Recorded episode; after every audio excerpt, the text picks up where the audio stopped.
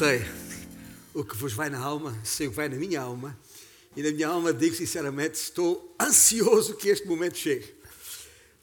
Não só porque é a vitória, a vitória que está garantida em Cristo Jesus, a vitória sobre o mal, definitivamente, mas também por uma razão muito simples, é que não sei se, e este, este cântico, embora expressando isso, não o revela totalmente, quando Cristo voltar, esse momento maravilhoso que está por vir, este momento que é o Apocalipse, de facto, quando esse momento chegar, quando o Senhor vier para dizimar, arrumar de vez este tal de anticristo, sobre o qual vamos falar aqui esta, esta manhã, uh, nós viremos com Ele, com Cristo, para reinar com Ele. Viremos com cavalos brancos. Vai ser um tempo absolutamente uh, que está para além da nossa capacidade de imaginar. Mas sobre isso falaremos na próxima semana, sobre a vinda de Cristo de volta à Terra e os acontecimentos uh, subjacentes. Porém, esses acontecimentos não terão lugar sem que primeiro se revele o Anticristo. É sobre isso que estamos a falar na Sua palavra a partir da segunda epístola de Paulo aos Tessalonicenses, e portanto, se tem uma Bíblia à mão, convém que a abra ali mesmo. E enquanto abrem, deixe só referir aqui uma coisa muito importante que talvez passou despercebida a muitos de nós, importante neste sentido. Há poucos dias atrás, ah, na semana anterior a esta que terminou ontem, partiu ah, para a presença do Senhor uma das, uma das, um dos irmãos mais queridos nossos aqui. Eu tenho que referir isto porque a maior parte dos irmãos, se calhar, nem o conheceram, ah, porque ele partiu já com 102 anos de idade. E desde que celebrou os 100 anos, há dois anos, fez em setembro, dois anos, quando lá em sua casa celebrámos isso, eu já estava incapaz de poder se deslocar e estar no nosso meio. Por isso é que muitos dos que recentemente têm chegado à igreja nem sequer conhecem. Frutuoso Pereira dos Santos, ah, que voltou aqui apenas o seu corpo há alguns dias atrás, porque Frutuoso ah, partiu, partiu para a presença do Senhor e vai aguardar o dia em que o seu corpo que sepultamos ah, seja ressuscitado para ir ao encontro do Senhor nos ares. Sobre isso falaremos na próxima semana, mas a razão porque eu estou a referir isto não é apenas para referir a pessoa do nosso irmão que partiu, ah, mas também para referir que isso não constituiu para nós motivo de tristeza nenhuma. Morreu? É. A fazer fé nas palavras do apóstolo Paulo, não propriamente. Terá adormecido apenas. Foi por isso que Paulo escreveu estas palavras uh, tão importantes que vamos considerar na próxima semana, que escreveu à igreja em Tessalónica, mas na primeira epístola, não precisa abrir lá agora, este versículo 13 do capítulo 4 de, da primeira epístola aos Tessalonicenses, quando Paulo diz: Não queremos, porém, irmãos.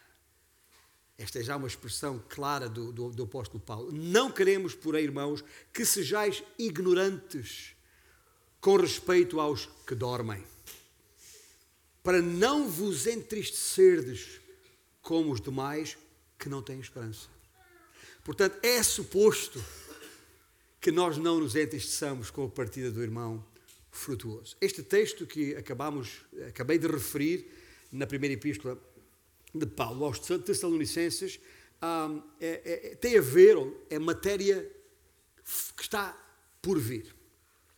O texto que agora vamos ler. É que sabe uma coisa, e talvez nem todos nos apercebemos disso. A semana passada uh, uh, dei a, a mensagem que trouxe à igreja um título muito simples, uma palavra só: entretanto. Entretanto. E entretanto significa que estamos entre dois momentos. O momento da primeira vinda de Cristo, que mais uma vez, aproximando-se o mês de dezembro, vamos celebrar, e o momento da sua segunda vinda. E no entretanto, algumas coisas têm que acontecer. E é por isso que vamos ler em segunda epístola de Paulo aos Tessalonicenses, no capítulo 2 agora, e uh, vamos ler os versículos. Um, ah, vamos ler todo o capítulo, é um capítulo pequeno, rapidamente se lê. Irmãos, no que diz respeito à vida de nosso Senhor Jesus Cristo e à nossa reunião com Ele, a que Paulo fez menção na primeira epístola, que eu referi a propósito da partida do irmão frutuoso, nós vos exortamos a que não vos demovais na vossa mente, da, da vossa mente com facilidade, nem vos perturbeis, quer por espírito, quer por palavra, quer por epístola, como se procedesse de nós, supondo que tenha chegado o dia do Senhor. Ninguém de nenhum modo vos engane, porque isto não acontecerá sem que primeiro venha a apostasia e seja revelado o homem da iniquidade, o filho da perdição, o qual se opõe e se levanta contra tudo o que se chama Deus ou é objeto de culto, a ponto de assentar-se no santuário de Deus, ostentando-se como se fosse o próprio Deus. Não vos recordais de que ainda convosco eu costumava dizer-vos estas coisas? E agora sabeis o que o detém, para que ele seja revelado somente em ocasião própria. Com efeito, o mistério da iniquidade já opera e aguarda somente que seja afastado aquele que agora o detém. Então, então será de facto revelado o iníquo, a quem o Senhor Jesus matará com o sopro da sua boca, como acabamos de cantar agora mesmo e o destruirá pela manifestação de sua vinda. Ora, o aparecimento do iníquo é segundo a eficácia de Satanás, com todo o poder e sinais e prodígios de mentira, e com todo o engano de injustiça aos que parecem, porque não acolheram o amor da verdade para serem salvos. E é por este motivo, pois, que Deus lhes manda a operação do erro para darem crédito à mentira, a fim de serem julgados todos quantos não deram crédito à verdade, antes, pelo contrário, deleitaram-se com a injustiça. Entretanto, devemos sempre dar graças a Deus por vós, irmãos, irmãos amados pelo Senhor. Porque Deus vos escolheu desde o princípio para a salvação, pela santificação do Espírito e fé na verdade, para o que também vos chamou mediante o nosso Evangelho, para alcançares a glória de nosso Senhor Jesus Cristo. Assim, pois, irmãos, permanecei firmes e guardai as tradições que vos foram ensinadas, seja por palavra, seja por epístola nossa. Ora, o nosso Deus, nosso Senhor Jesus Cristo mesmo, e Deus, o nosso Pai, que nos amou e nos deu eterna consolação e boa esperança pela graça, consolem o vosso coração e vos confirmem em toda a boa obra e boa palavra. Estes versículos últimos que lemos entre o 13 e o 17 foi o texto que desenvolvemos na passada semana, precisamente porque, como, tal como inicia o versículo 13, entretanto, é como nós temos que estar, temos que permanecer firmes, sabendo quem somos, porque fomos salvos, para o que fomos salvos e como devemos estar enquanto, enquanto estas coisas, eh, estas coisas escatológicas, estas coisas que têm a ver com tempos ainda por vir, não acontecem. Vamos agora concentrar a nossa atenção nos outros versículos, os primeiros 12 versículos deste capítulo 2 uh, da segunda epístola aos Tessalonicenses. Ora, como se trata de um texto escatológico, quer dizer, tem a ver com as coisas ainda por vir, uh, tem a ver com a chamada profecia bíblica. E antes de entrar no texto propriamente dito, há duas coisas que eu quero chamar a vossa atenção.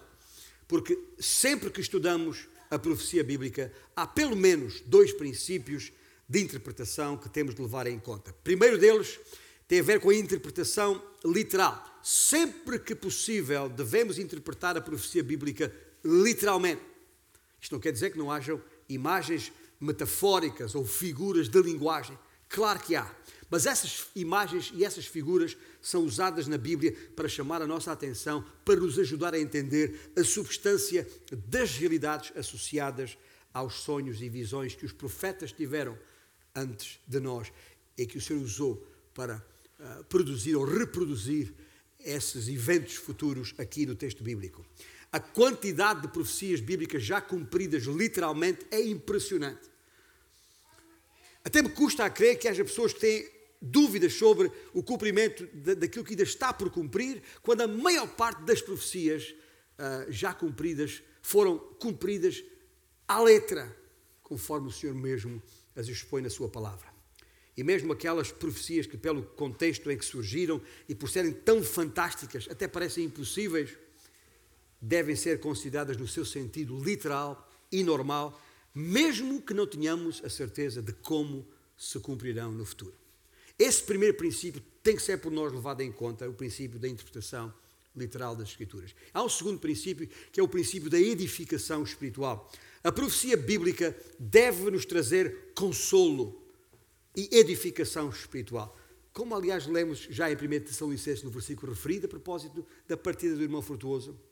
E tal como ele mesmo aqui, ah, nas últimas palavras deste, deste mesmo, desta mesma epístola, aliás, destes versículos que acabamos de ler no capítulo 2, versículo 16 e 17, que o Senhor Jesus Cristo e o próprio Pai, uh, uh, uh, que nos deu eterna consolação e boa esperança pela graça, consolem o vosso coração e vos confirmem toda a boa obra e boa palavra. É para isso que estes textos foram escritos. O propósito de, de Deus eh, eh, com estes textos chamados proféticos não é para de nos extasiar ou nos deslumbrar a respeito das coisas futuras, que as pessoas gostam de saber o futuro, queriam saber o futuro.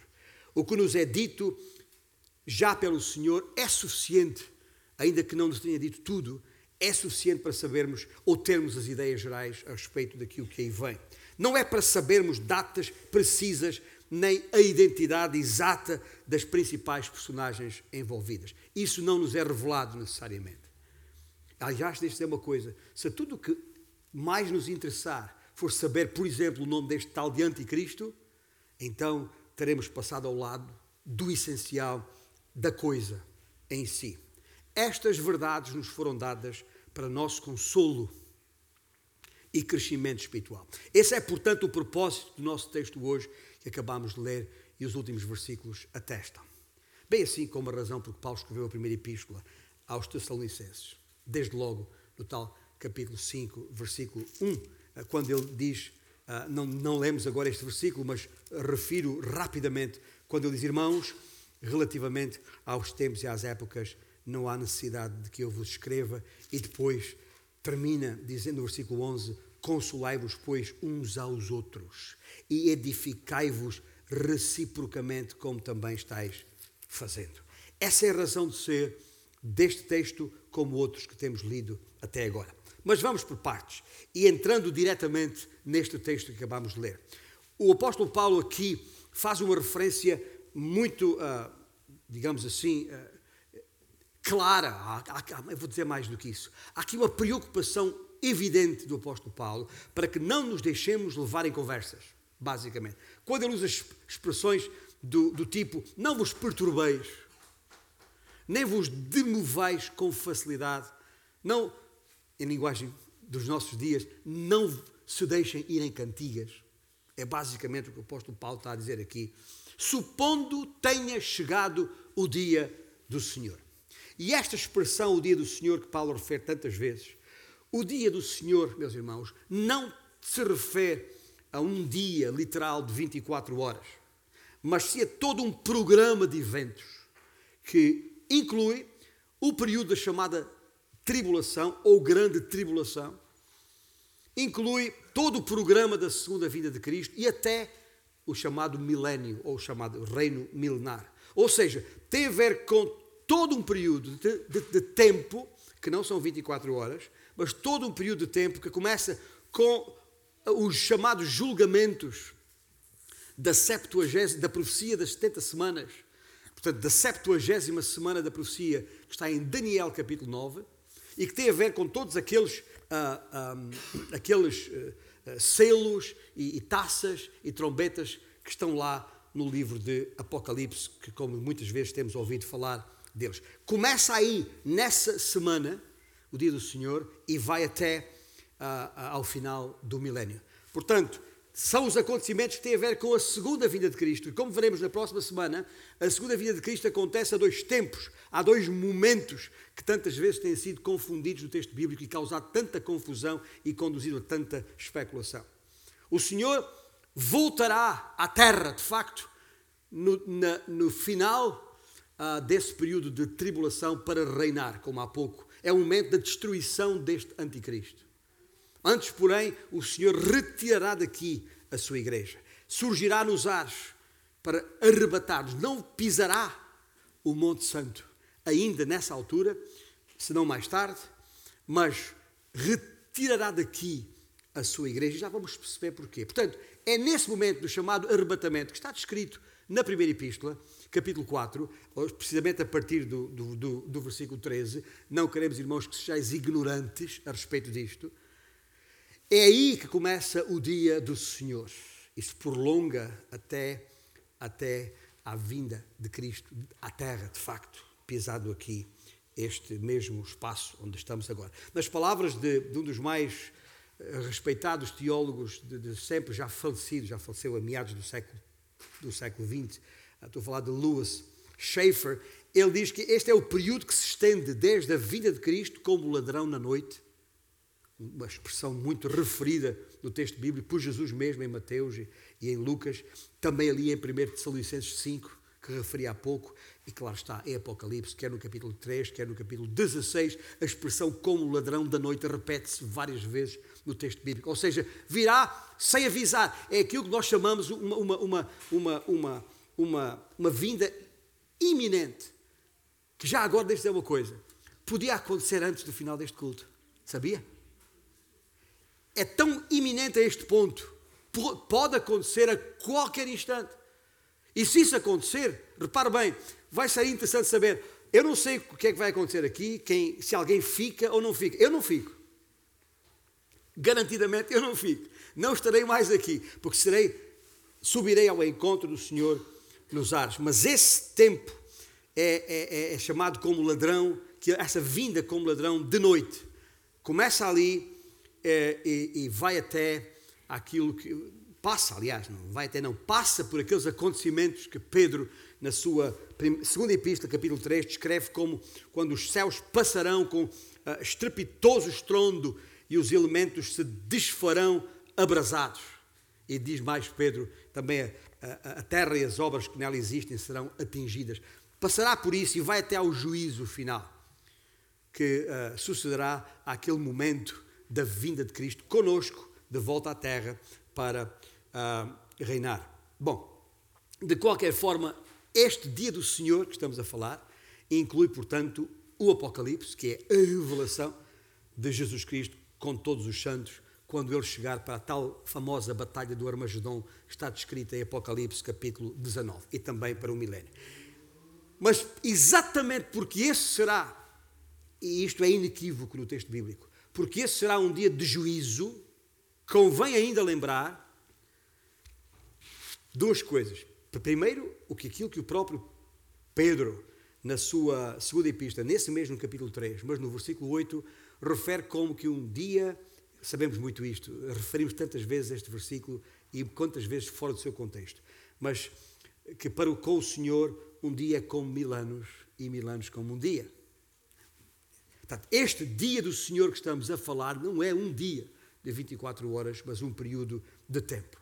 E já agora, que às vezes passa-nos um bocadinho ao lado, este, este uh, momento, este, uh, o que vai acontecer neste dia do Senhor, é uma coisa tremenda. E se os irmãos não estão conscientes, a igreja não está consciente de todos os detalhes a respeito disto, e o Velho Testamento fala imenso sobre isto. Deixe-me pelo menos dar-vos um texto em, eh, do Velho Testamento, estou a falar de, do, do profeta uh, Sofonias, lá no, capítulo, no primeiro capítulo, em que nos, prime, nos versículos, entre o versículo 14 e o versículo 18, Sofonias escreveu isto. E veja só, está perto o grande dia do Senhor, está perto e muito se apressa. Atenção, diz Sofonias, o dia do Senhor é amargo e nele clama até o homem poderoso. Aquele dia é dia de indignação, dia de angústia e dia de alvoroço e desolação, dia de escuridade e negrume, dia de nuvens e densas trevas,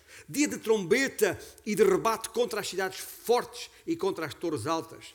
Trarei angústia sobre os homens e eles andarão como cegos, porque pecaram contra o Senhor. E o sangue deles se derramará como pó, e a sua carne será atirada como esterco nem a sua prata, nem o seu ouro os poderão livrar do, no dia da indignação do Senhor, mas pelo fogo do seu zelo a terra será consumida, porque certamente fará destruição total e repentina de todos os moradores da terra. Então, uma descrição de, de Sofonias deste, destes primeiros sete anos do dia do Senhor, tal como a profecia das, das 70 semanas de Daniel uh, anuncia. Ora bem, isto que está aqui descrito por Sofonias, gente, ainda não aconteceu.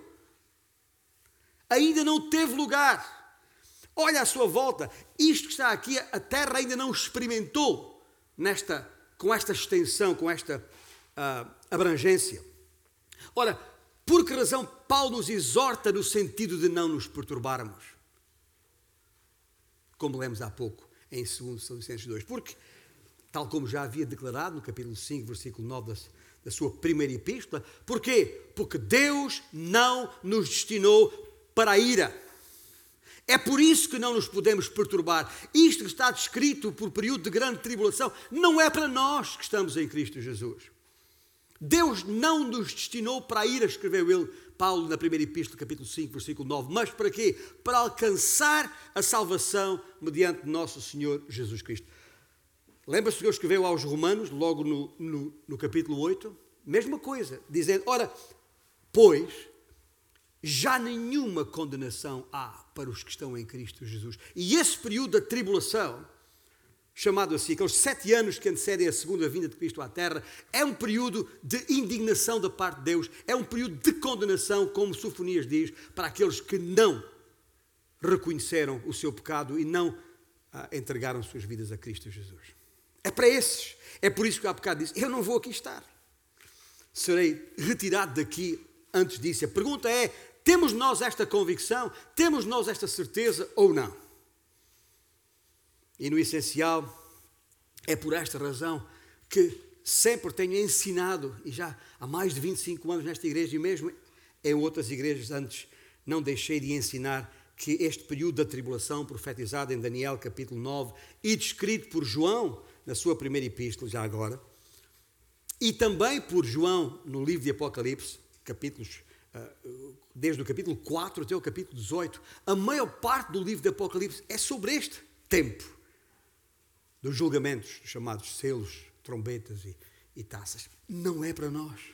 Nós, esses acontecimentos, já agora, e volto a dizer, esses acontecimentos estão ali descritos, repito, do capítulo 4 ao capítulo 18 de Apocalipse, ainda não ocorreram à face da terra.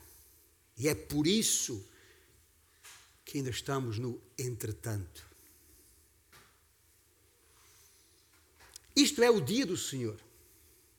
E a olhar para a preocupação de Paulo, para não nos deixarmos levar, demover sobre estas coisas, não nos perturbarmos, é porque infelizmente muitas correntes, muitas ideias, muito ensino, muita falsa doutrina tem sido ensinada por esse mundo fora, acabando por criar confusão a, a respeito do, do, do dia do Senhor.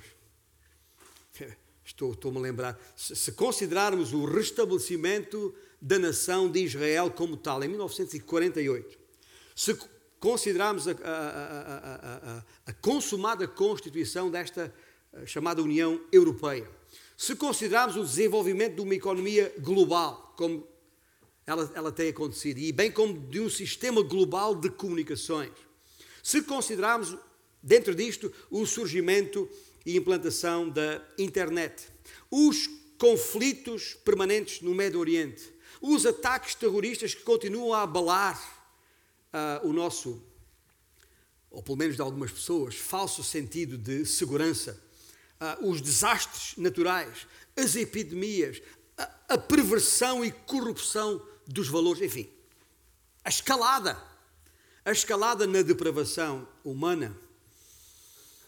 Se considerarmos todas estas coisas que eu elenquei agora, à luz do entenebrecido, ou seja, em estado de trevas, estado moral e espiritual que vivemos nos nossos dias, não será difícil acreditar, não será difícil acreditar que Jesus deverá voltar ainda no decorrer da nossa geração. são os chamados sinais do fim dos tempos. E este tal de Covid-19, que nas suas várias estirpes já dizimou, a última vez que consultei há poucos dias atrás, mais de 5 milhões 205, aliás, desculpem, uh, sim, já dizimou, literalmente, uh, pelo menos estatisticamente, foram assim atribuídos mais de 5 milhões 250 mil vidas dentro dos, dos, dos, casos ou das incidências registadas de 200, mais de 270 milhões de pessoas nas suas várias estirpes. 270 milhões de pessoas, estamos a falar de apenas 3,4% da população mundial. Mas é muita gente, mesmo assim, é muita gente. Eu estou a dizer apenas 3,4% da população mundial, porque as pessoas já falam que esta epidemia tem a ver com a tribulação. Nada a ver. Leia os textos. Quando a tribulação surgir, estamos a falar não em 3,4% da população mundial, estamos a falar de fatias da quase totalidade, até à totalidade da população mundial será dizimada, aqueles que permanecerem até aquela altura. E esta é a pergunta que tem sido feita por, por, por, por tanto, tanta gente, vezes sem conta, através dos séculos, antes e durante, e, e assim será ainda depois deste, deste, desta pandemia. Ou seja, será isto que estamos a viver agora e a ver agora um sinal do fim dos tempos? Como eu disse, é uma pergunta que toda a gente faz, fará e já fez. Lembra-se dos discípulos de Cristo? Quando estavam com Ele, quando tiver um bocadinho lá em casa, abra lá no capítulo 24 e também o 25, mas no 24 de Mateus, onde há ali uma descrição destas, destas coisas, os discípulos voltam-se para o Senhor e perguntam-nos, dize-nos, versículo 3 do capítulo 24, diz-nos quando acontecerão estas coisas. E qual será o sinal da tua vinda e do fim dos tempos? O que é que Jesus responde? Logo nos versículos seguintes, em Mateus 24. Jesus, Jesus uh, enunciou uma, uma série de coisas que designou, no versículo 8, metaforicamente por dores de parto. Cá está um exemplo da linguagem metafórica que eu referi há pouco. Ou seja, o princípio das dores. É disto que se trata. E tendo em conta o contexto bíblico, este é um dos textos escatológicos referente aos eventos dos últimos sete anos da vida na Terra, imediatamente antecedentes e conducentes ao prometido retorno de Cristo. É o início do trabalho do parto. Quando estas coisas acontecerem, quando esta grande tribulação chegar, quando esta 70 semana da profecia de Daniel chegar, é o princípio, aliás, eh, eh, eh, das dores de parto. São as dores do parto.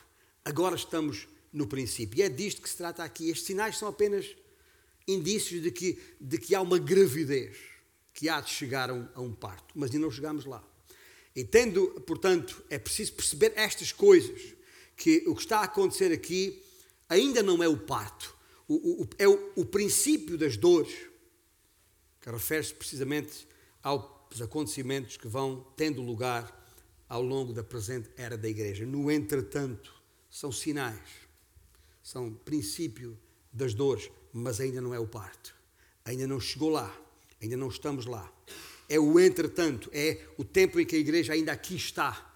A Igreja que teve o seu início quando o Espírito Santo desceu sobre aqueles que creram, os primeiros discípulos, lá em Atos capítulo 2, e e, vai, e vão aumentando de intensidade, é normal. Até aquele dia as dores vão aumentando de intensidade, tal como acontece nos últimos dias de gravidez. Ou não é assim? De uma mulher, claro está.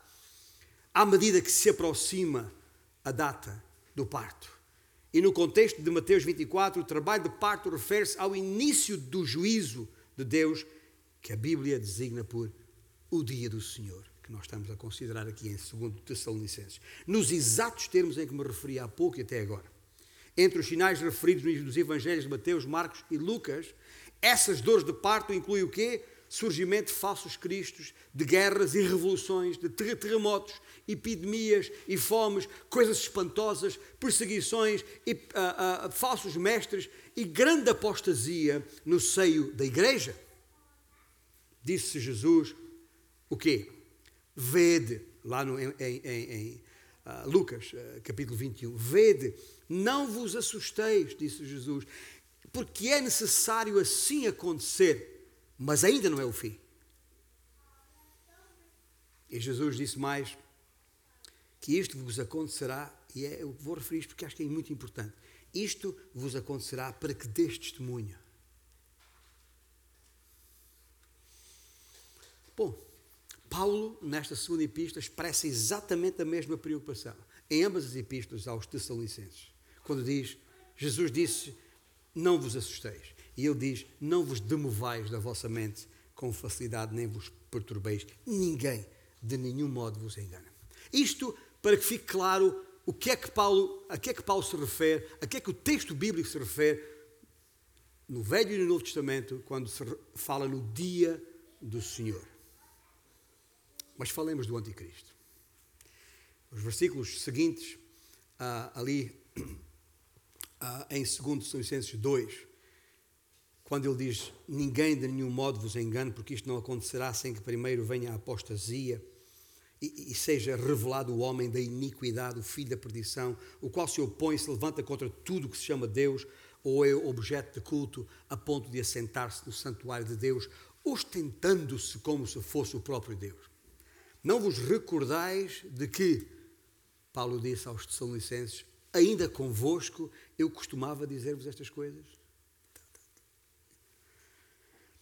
Isto não acontecerá sem que primeiro venha a apostasia e seja revelado o homem da iniquidade, o filho da perdição.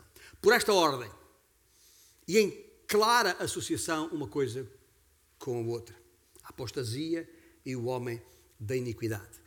No seu comentário a, esta, a este texto, Charles Ryrie, outro, dos meus uh, prediletos uh, teólogos que consulto, e tenho consultado, ele diz que a apostasia é uma, é uma agressiva revolta final contra Deus, a fim de preparar o surgimento do homem da iniquidade ou do pecado.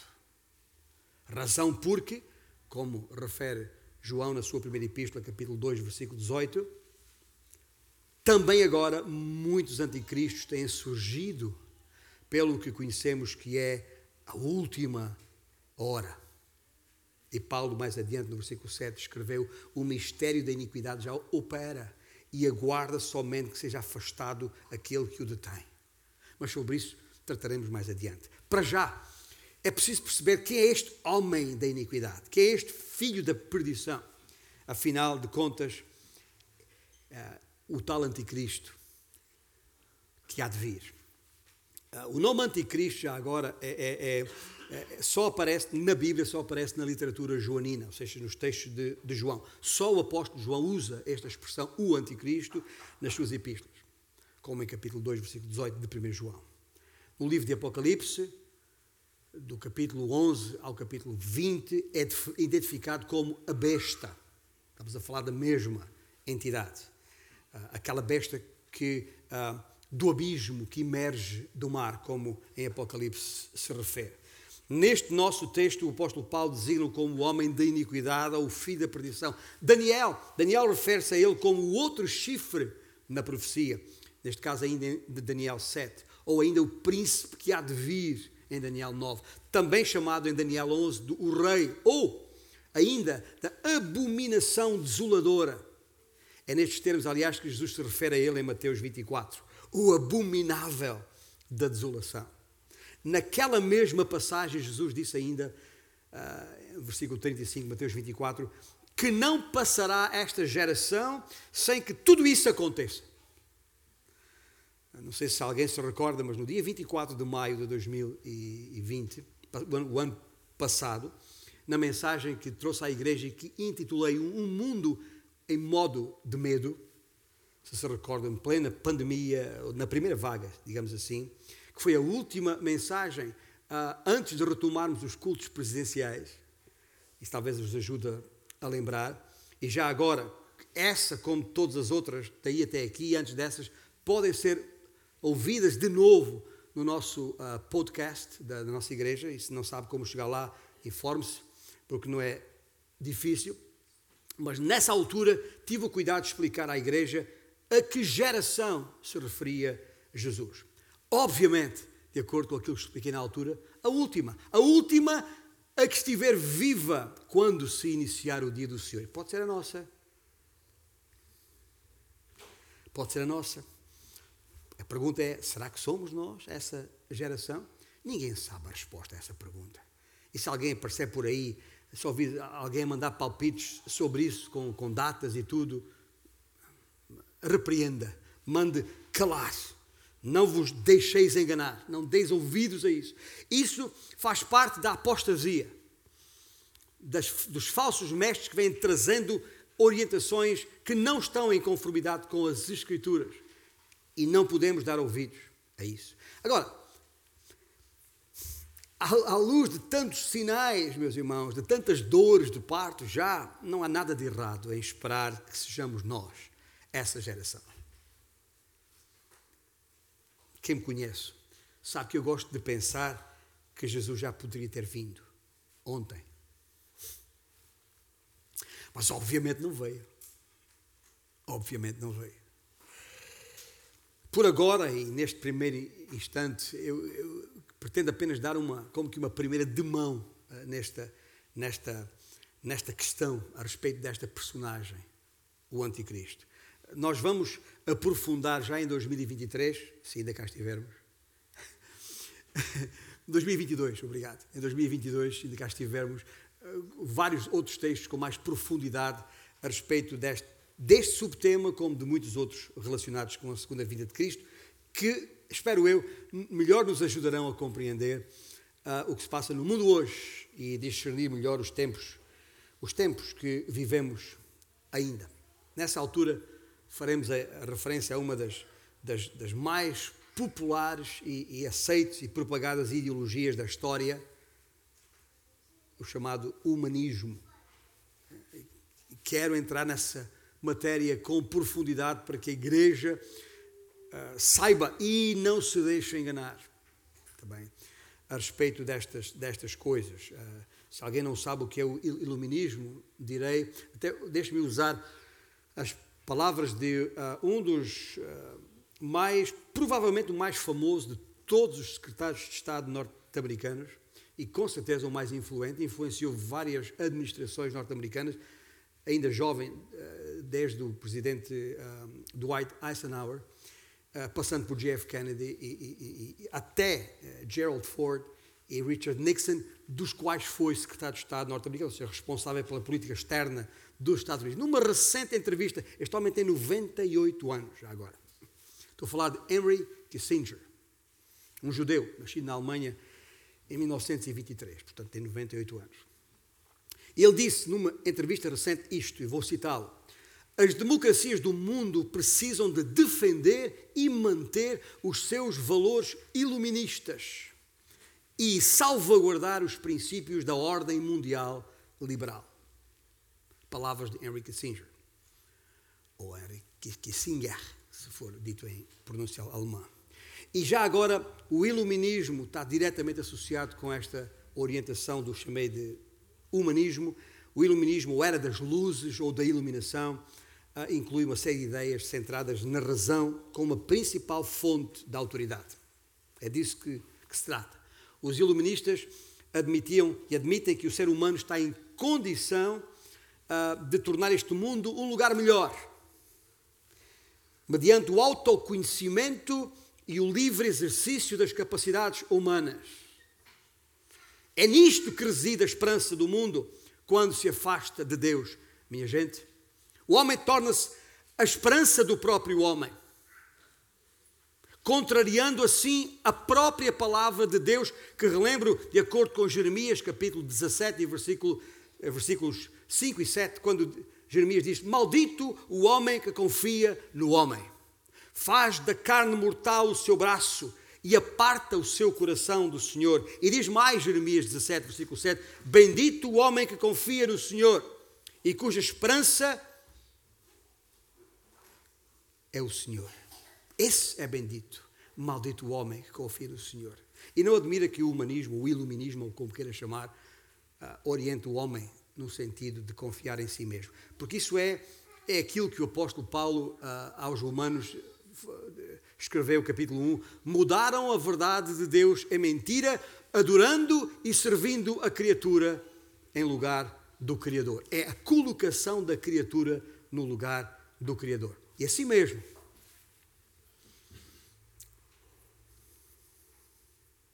Mesmo antes de Cristo, da volta de Cristo, emergirá, há de surgir um novo líder mundial com uma arrogância inigualável na história, o qual, diz Paulo, nesta segunda epístola aos Tessalonicenses, capítulo 2, versículo 4, se opõe e levanta contra tudo o que se chama Deus e é objeto de culto a ponto de assentar-se no santuário de Deus, ostentando-se como se fosse o próprio Deus. É um usurpador que avançará para mergulhar o mundo numa era de aflição e angústia nunca antes vista no planeta Terra. E ainda não foi vista porque ainda não aconteceu.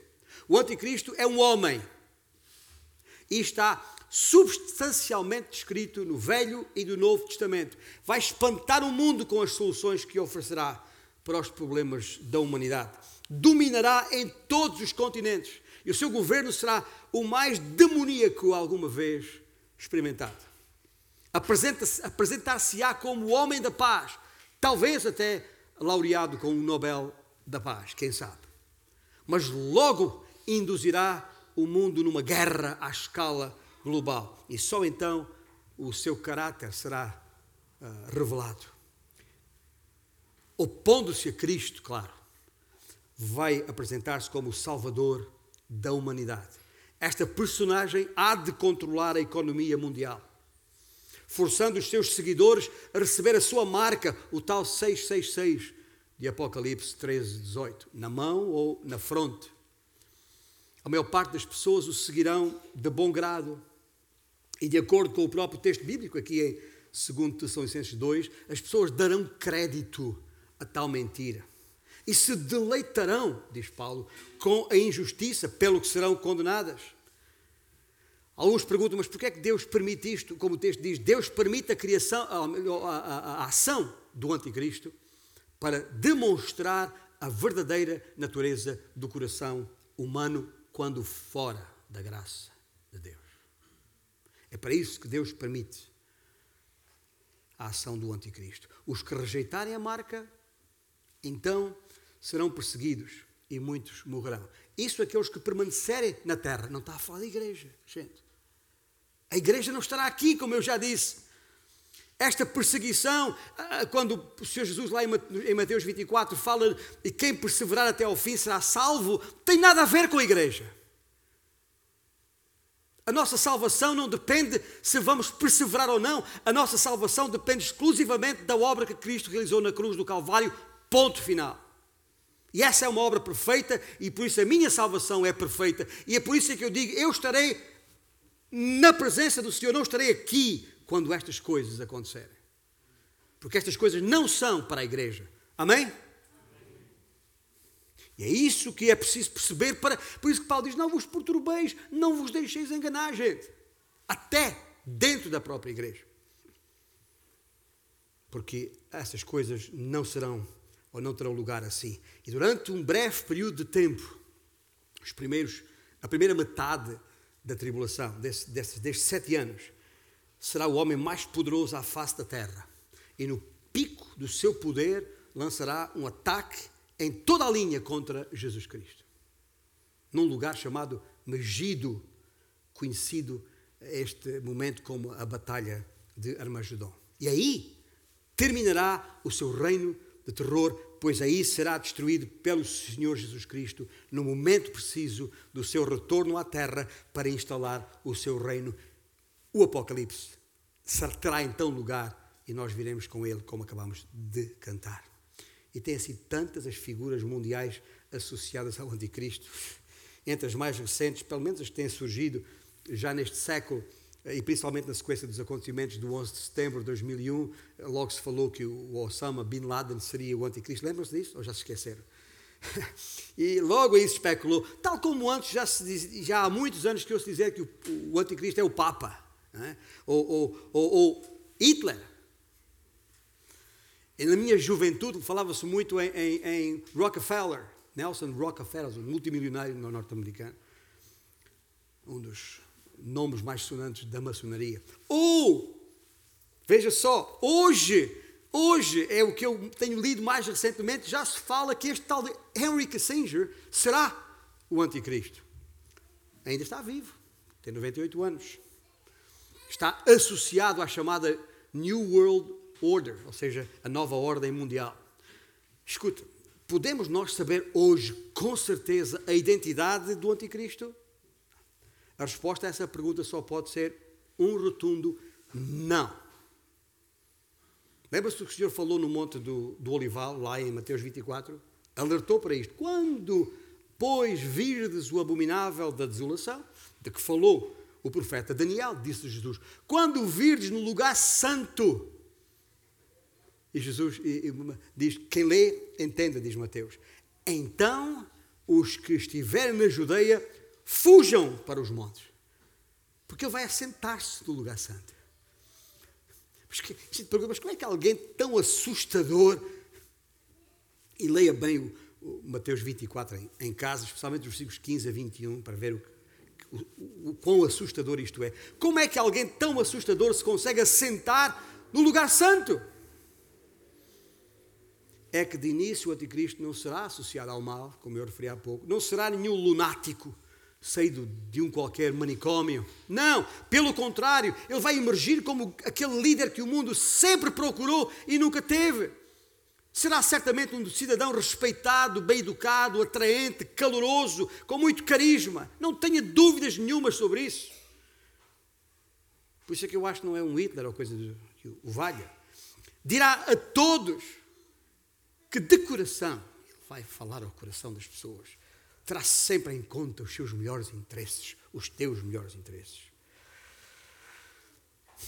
Prometerá acabar com o terrorismo eh, e trazer unidade política, económica e social à escala global. A sua mensagem será uma mensagem de paz e segurança. Por isso as pessoas o receberão de braços abertos. As suas capacidades serão extraordinárias. A sua personalidade será apelativa em todos os sentidos. Estamos a falar de um líder mundial, popular. Estamos a falar de uma pessoa inspiradora, perspicaz, estratego. Perspicaz também no sentido de, de, de, de saber dar a volta à cabeça das, das pessoas. Respeitável. Enfim, uma personalidade genial. E todos esses atributos e mais alguns num ser humano, veja só, uma personalidade irresistível que ainda por cima, como Paulo diz, vai operar segundo a eficácia do próprio Satanás. Eu, eu diria isto, para acabar de falar deste homem, é, é o mais refinado dos anjos de luz. A que a Bíblia fala que por um período de tempo se apresentará mascarado de líder benevolente, mas no devido tempo a sua verdadeira identidade será revelada lá a meio da grande tribulação. É esta, ou é melhor, é esta abominação causadora da desolação que Paulo se refere em 2 São Licenses quando diz, fala do homem da iniquidade. Refere-se precisamente ao anticristo dos últimos dias, que a meio da grande tribulação se assentará no templo de Jerusalém. Quer outra razão porque estas coisas não aconteceram, a gente de vez em quando nos mídias vê imagens de Jerusalém. Há uma imagem mais evidente, mais sonante, bate logo nos olhos, é a, a, a, aquela mesquita que tem a cúpula dourada por cima. Essa mesquita está, essa mesquita está no Monte Santo, gente. Está precisamente no lugar onde o, o anticristo se assentará no templo, não na mesquita. E portanto aquela mesquita vai ter que ser derribada a qualquer momento. Pode crer que se, quando isto acontecer vai provocar uma, um, uma revolução e diria uma guerra, uma terceira guerra mundial. Não, não vai. Porque isto só acontecerá quando este homem se revelar. Ele já tem o mundo na sua mão. manda destruir aquela mesquita como manda fazer o que ele quiser, porque todo o mundo vai seguir.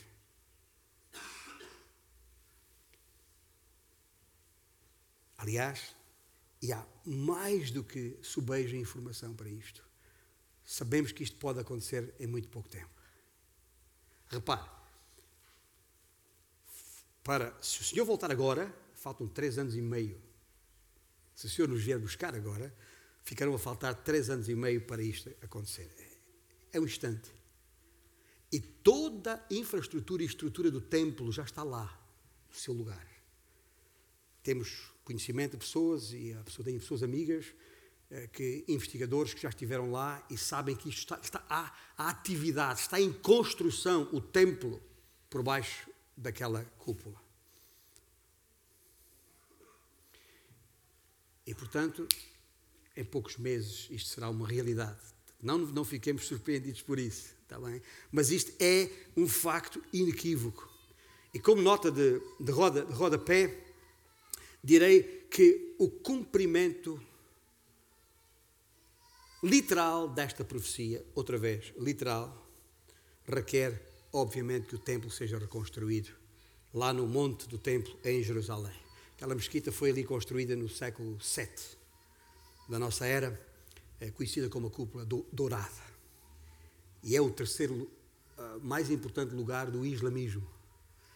Mas será devastada em pouco tempo, até porque não é necessário muito tempo. Uma vez ali assentado, num descarado ato de idolatria, ostentará o triunfo final do humanismo secular que há pouco referi. Ao colocar-se no lugar de Deus, o anticristo passa a representar a rebelião total e final do ser humano, da criatura contra o seu Criador. E vai dizer, o homem vai dizer, como já ouvimos alguns anticristos dizer hoje, anticristos com letra minúscula, a que João também se refere na sua primeira epístola, não preciso de Deus para nada, tenho o controle do meu destino, sou o comandante da minha alma, e isto será o culminar lógico e libertino do mais puro naturalismo humanista. Entrega a si mesmo, o homem afirmará ser Deus. Pelo que Deus, se é que ele existe, dirão, não será mais necessário. É assim, vai ser assim. Só que isto será sol de pouca dura, como sabemos pelas Escritura. E agora sabemos o que o detém. Quer saber a razão porque ele ainda não veio? Paulo pergunta, ele diz isto no versículos 6, 7 e 8, e agora sabeis o que o detém, para que seja revelado somente em ocasião própria. Tudo isto já opera, tudo isto aguarda apenas que seja afastado aquilo que agora o detém. E então será de facto revelado o iníquo, a quem o Senhor Jesus matará com o sopro de sua boca e destruirá pela manifestação da sua vinda, como cantámos há pouco. Não há aqui nenhum mistério, gente. Isto não é mistério nenhum. Escuta, se fosse mistério, Paulo não teria dito aos Tessalonicenses, como disse, o quê? No, no, sabeis o que o detém. Estive aí com vocês, conversei com vocês sobre estas coisas.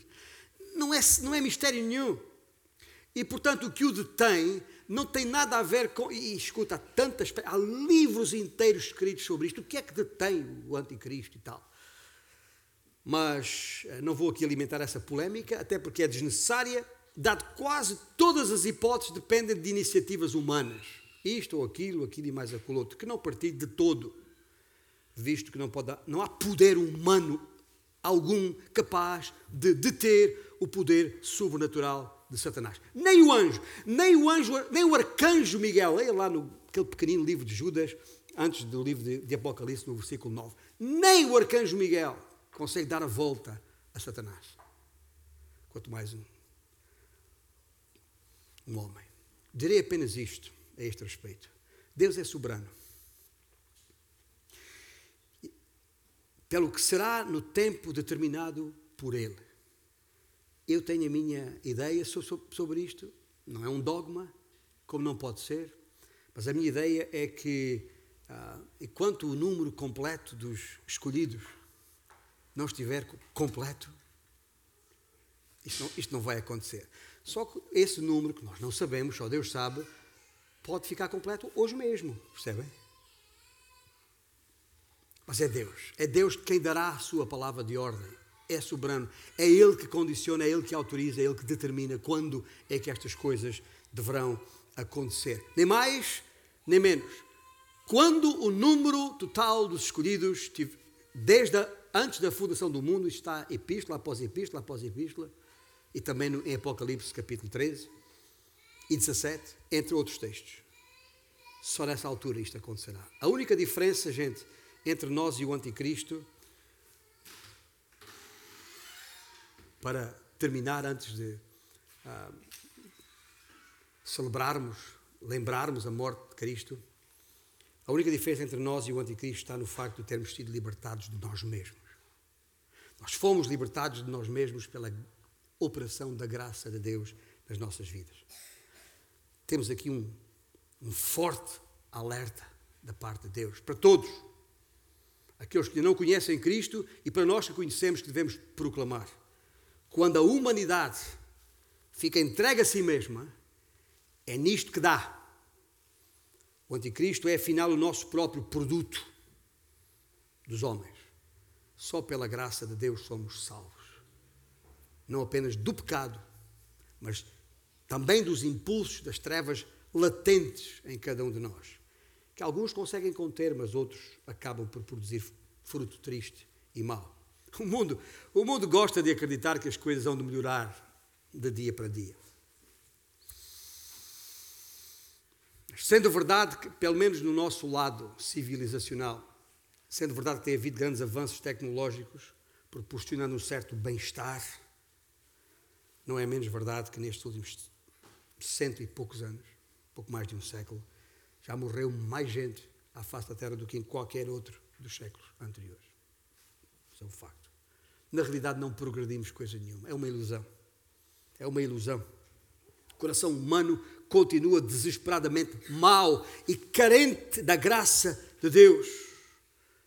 O homem tem aperfeiçoado a arte de matar, por isso não admira que tanta gente tenha morrido nestas últimas décadas.